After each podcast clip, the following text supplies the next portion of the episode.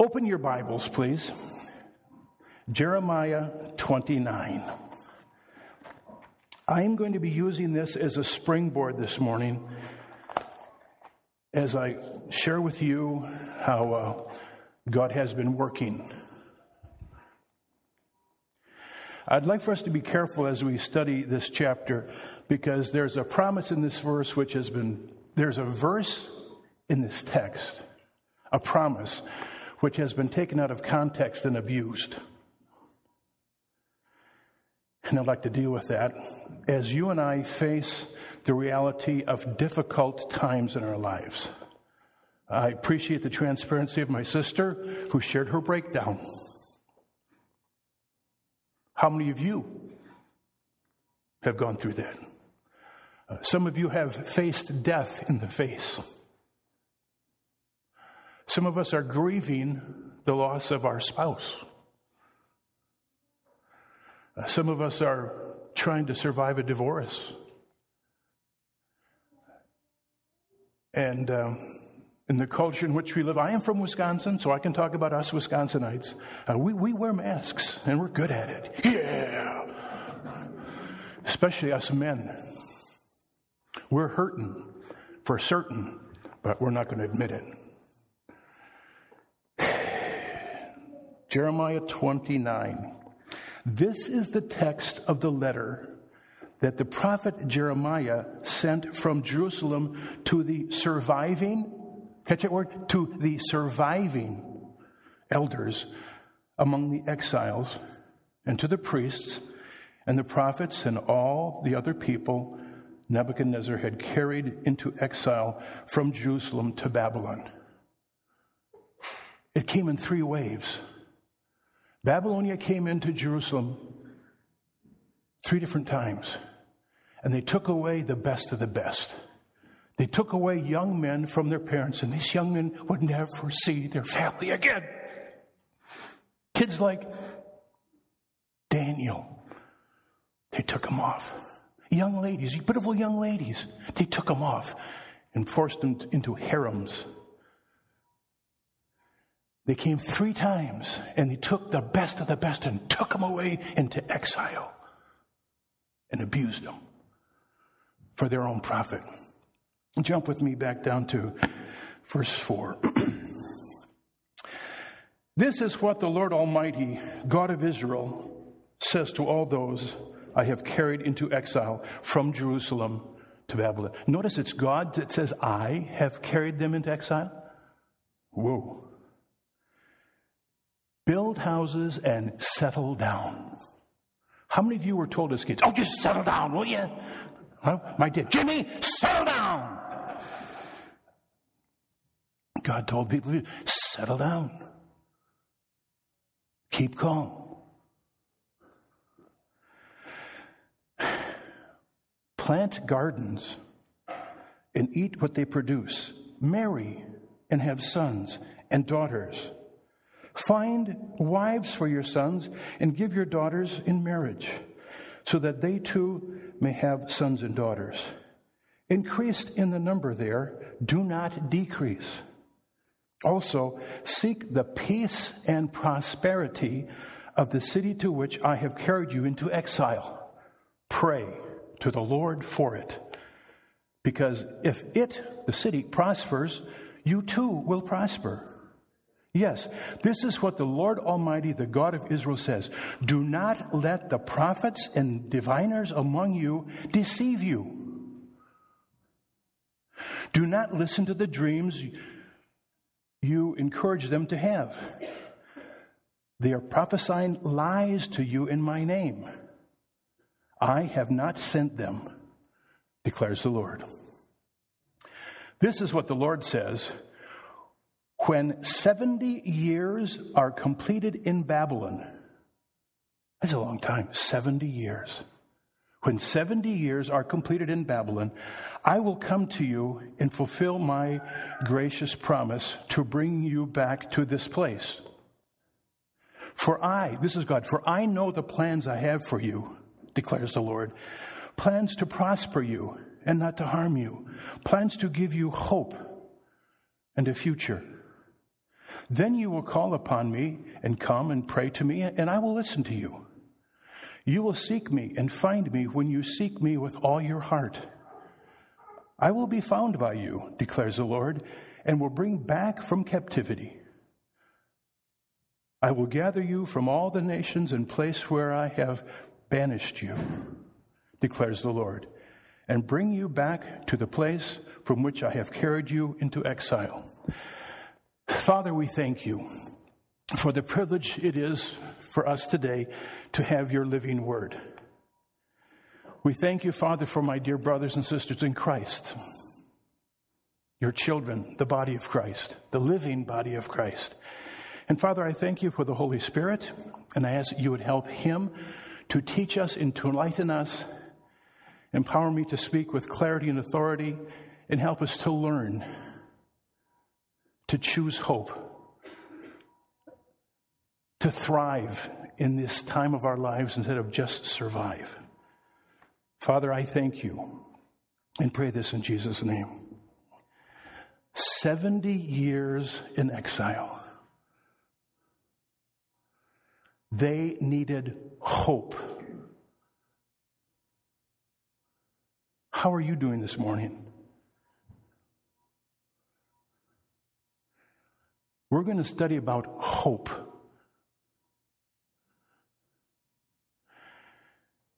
We're going to try to learn from the way Daniel and his colleagues behaved themselves and try to bring it into real time. And Cheryl and I, through, I'm the spokesperson this morning, are going to share with you how God has helped us over the past seven years. The past seven years of our life have been the hardest seven years serving God in heathen Uruguay, known as the cemetery, the missionary cemetery, because it's so hard. We've learned and we've enjoyed it. We really have. God arranges suffering in our lives to change us, to get our attention. And uh, you have some bulletin inserts here. You might want to follow along if you'd like. It might help you from not sleeping. It might help you. Uh, for those of you that know me, you know that I am learning disabled, and so I use acronyms a lot. Um, I have edited uh, the Roman numeral number two. It's CIA instead of IAC. CIA. Oh, Cheryl and I have family members in the CIA, but we won't go there right now. But please remember CIA. The C is community. Folks, the choice is yours. Are you on staff here at the church? Yeah. Who's the one that arranged this past member care thing? Mike. Mike. Where's Mike? Hi, Mike. Okay. Good morning, Mike. I would like to plead with you in Jesus' name to cooperate with the Holy Spirit in this member care thing. We need each other. Cheryl and I learned we needed community to thrive, not just survive. We need more than just Sunday morning. Sunday morning is great, but we need small groups. One of the reasons that um, I believe God prospered our missions effort in Uruguay is because we worked as a team, a group of missionaries and Uruguayans. We worked together as a team. Uh, some churches have cell groups or small groups. I don't know what all you have, but I'd like to ask you to please, please, please choose to get involved. The day is going to come when you are going to need four people to pick up your stretcher and carry you out on the stretcher. It's going to happen. Question Who are your four stretcher bearers? When our sister had her breakdown, she needed some stretcher bearers to come along and help her, and you were one of them praying for her. We need to develop relationships ahead of time because it's going to happen. The Word of God is full of passages how we uh, on the one another's. We're not going to get into this morning. Us, even it says, neglect not the assembling of yourselves. To thrive in the time of, of suffering, the C is what? Community. Call it church. But when I say church, I mean the body of Christ, not, not just Sunday morning. Am I explaining myself? Please take the initiative to do it. It, it might feel uneasy. You're going to take some risks, but it's going to be worth it. The I is identity. During the exile, the children of Israel refused to give up their identity. Daniel refused to give up his identity. As Cheryl and I went to Uruguay, they wanted to make us like them. One thing I have found very helpful in, in my walk with the Lord is my identity in Christ. For those of you that know Spanish, the word is asi. A-S-I. You ready? A, I am accepted in Christ. I'm not only accepted, I've been adopted. In Christ, I am accepted.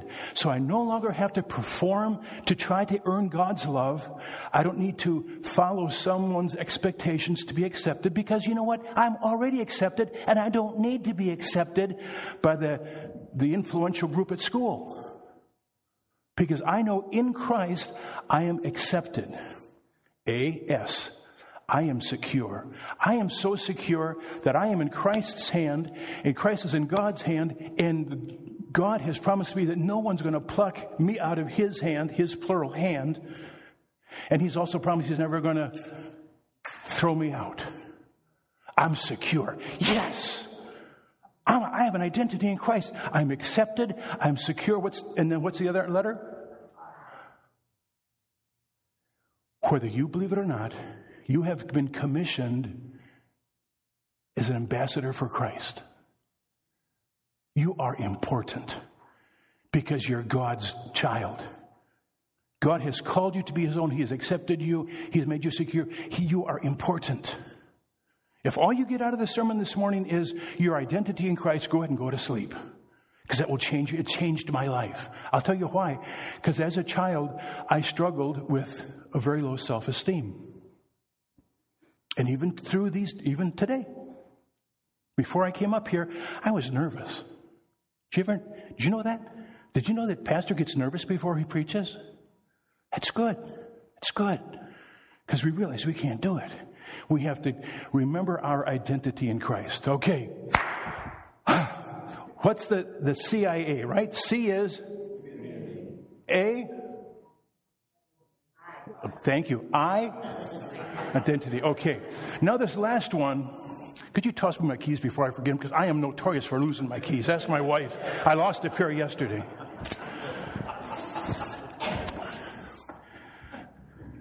Let this mind be in, be in you, which is also in Christ Jesus.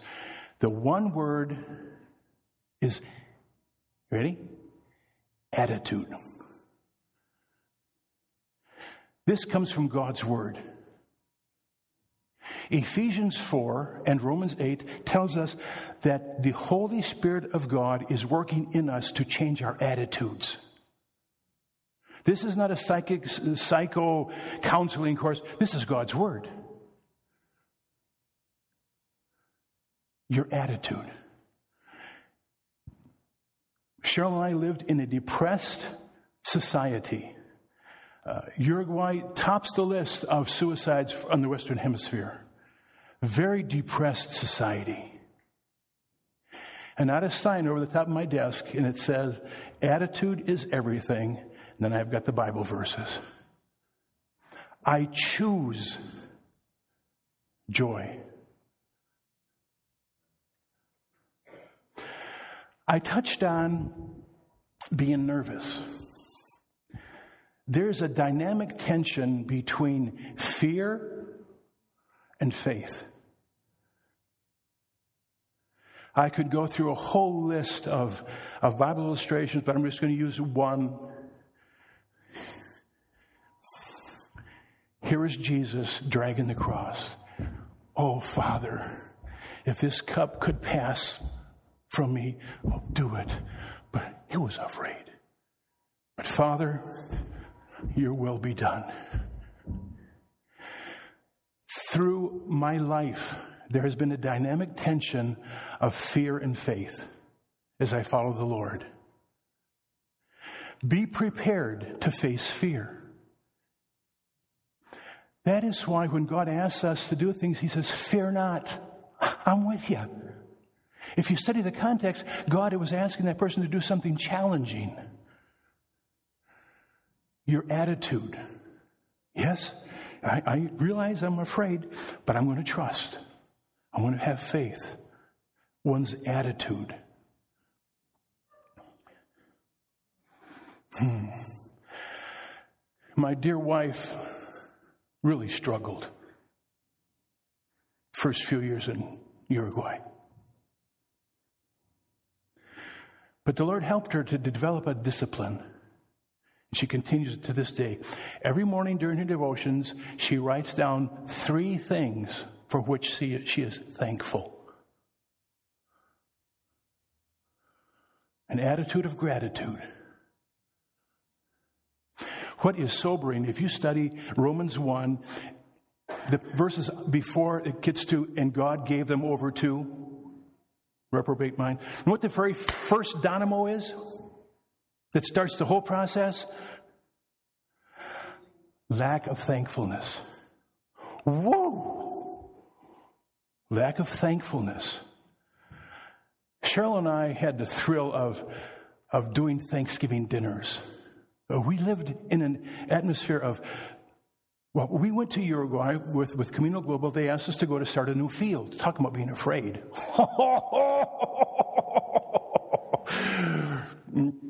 Atheists.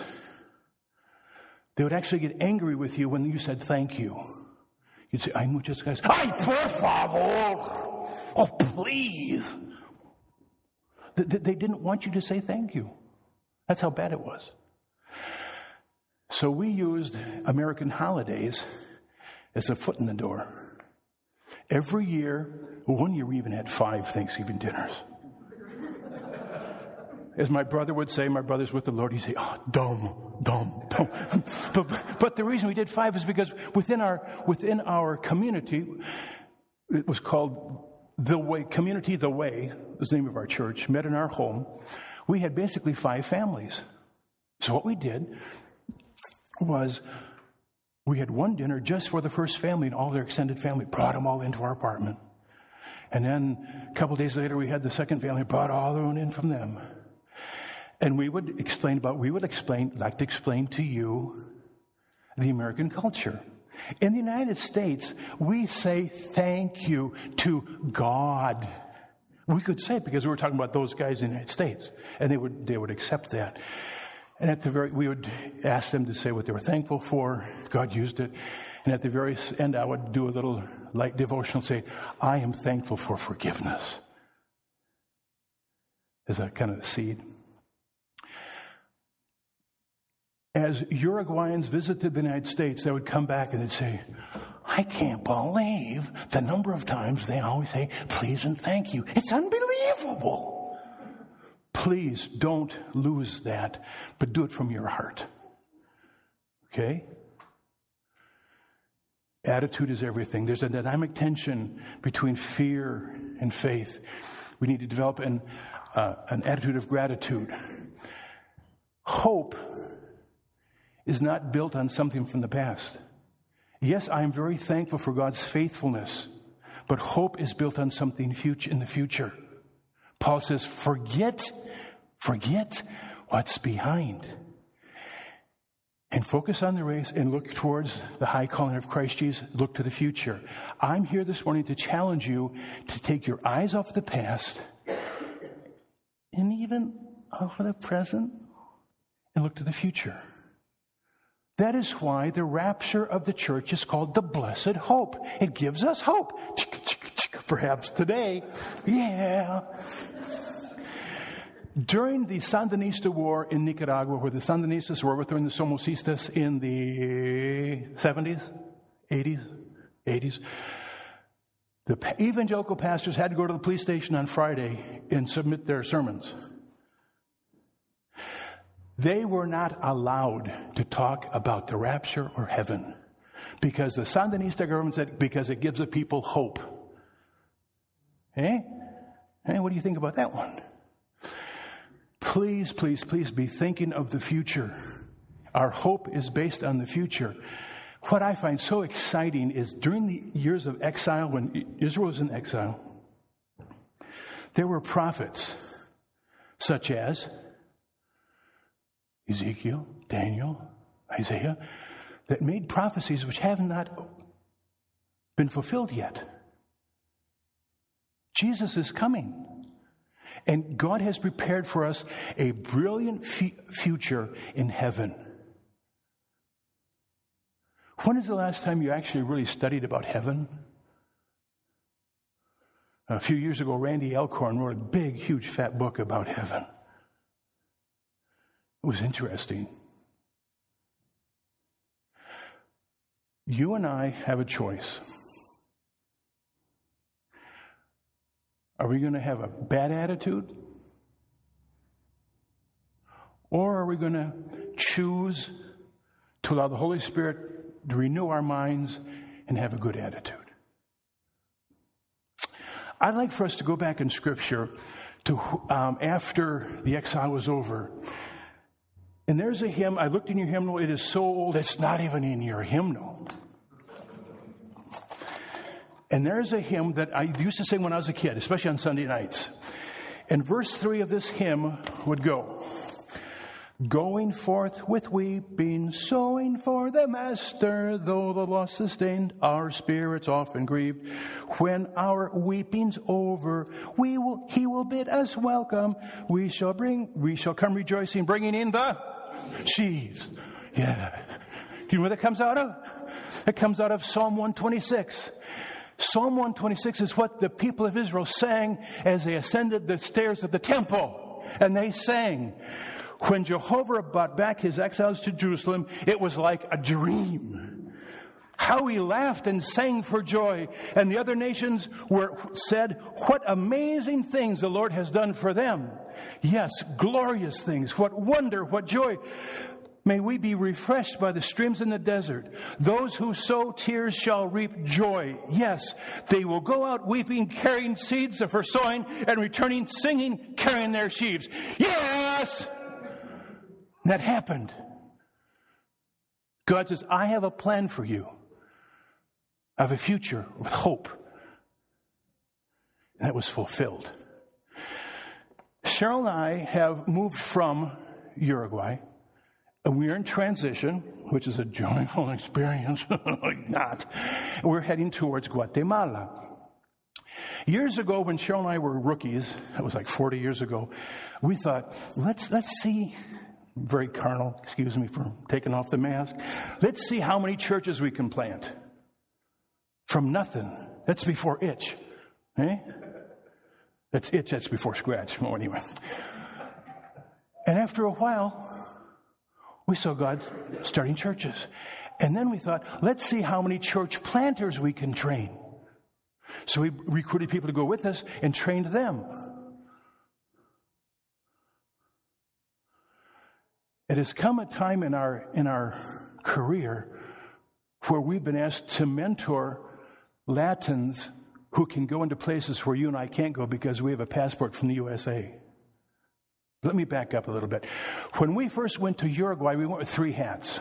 Okay? The first hat was that of a peacemaker. A what?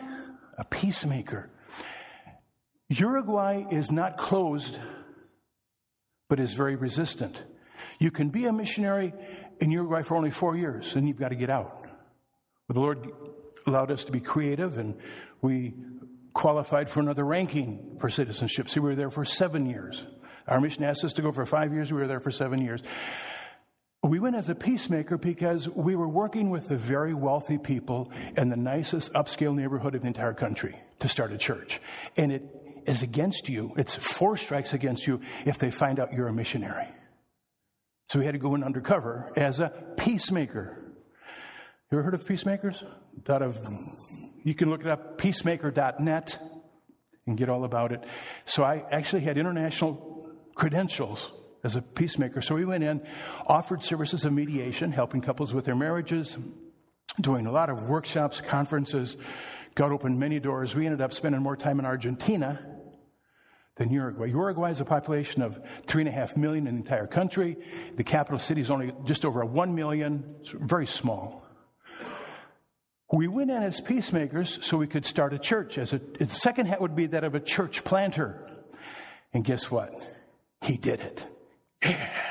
God started a church in our apartment. We met on, ready for this one? We met on Thursday nights because everybody was gone on the weekends. These wealthy people left the city and went to the, their vacation houses in the summertime. So we met on Thursday nights.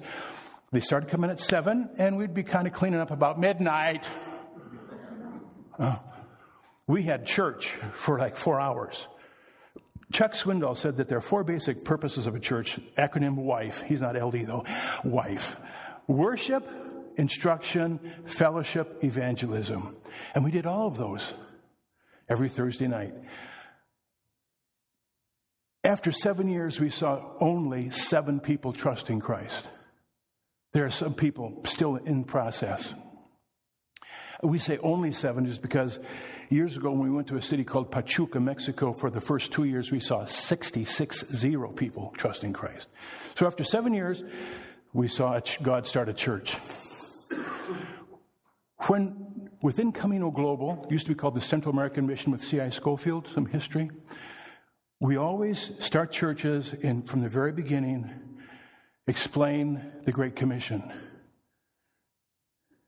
You ready for this? The El Camino community has already sent out their first missionary couple. To God be the glory. Uruguayans who have left Uruguay, they're in Mexico. And I reflect back over the other churches that we saw God start, there are missionaries who have been sent out from those churches.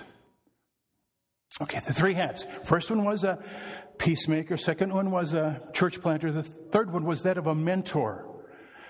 Uh, Shona, because of her age, I'm, I'm 65. In two weeks, I'll be 66.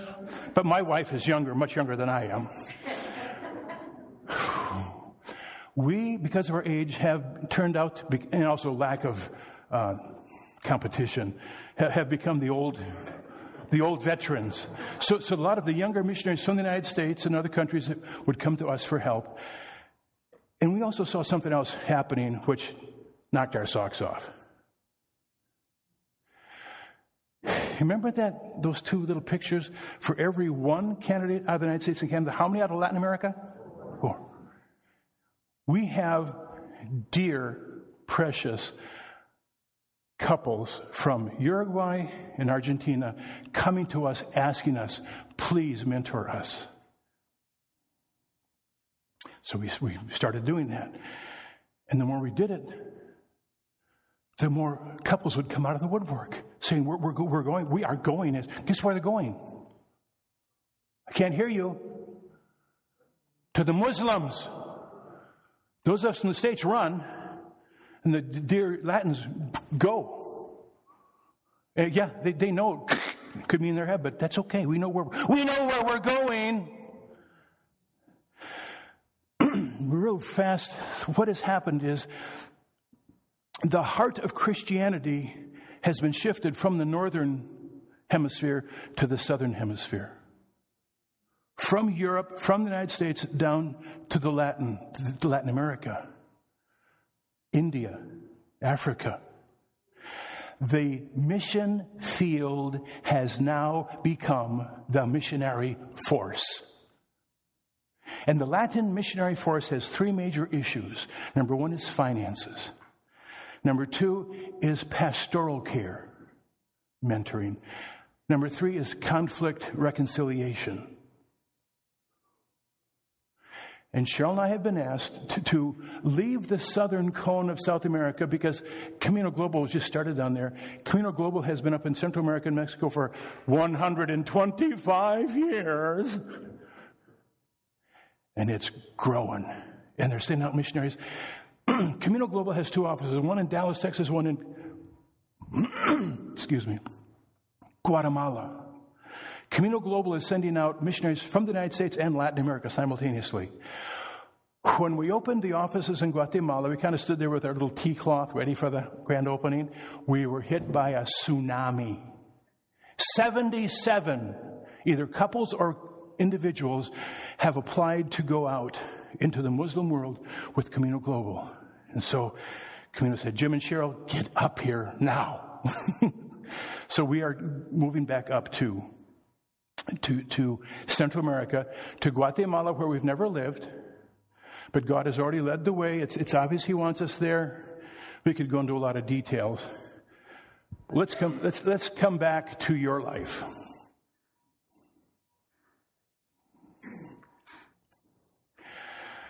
How, how's it really going? You might say, fine. Do you know of a family member or a dear friend of yours that's suffering right now? That you could go and encourage?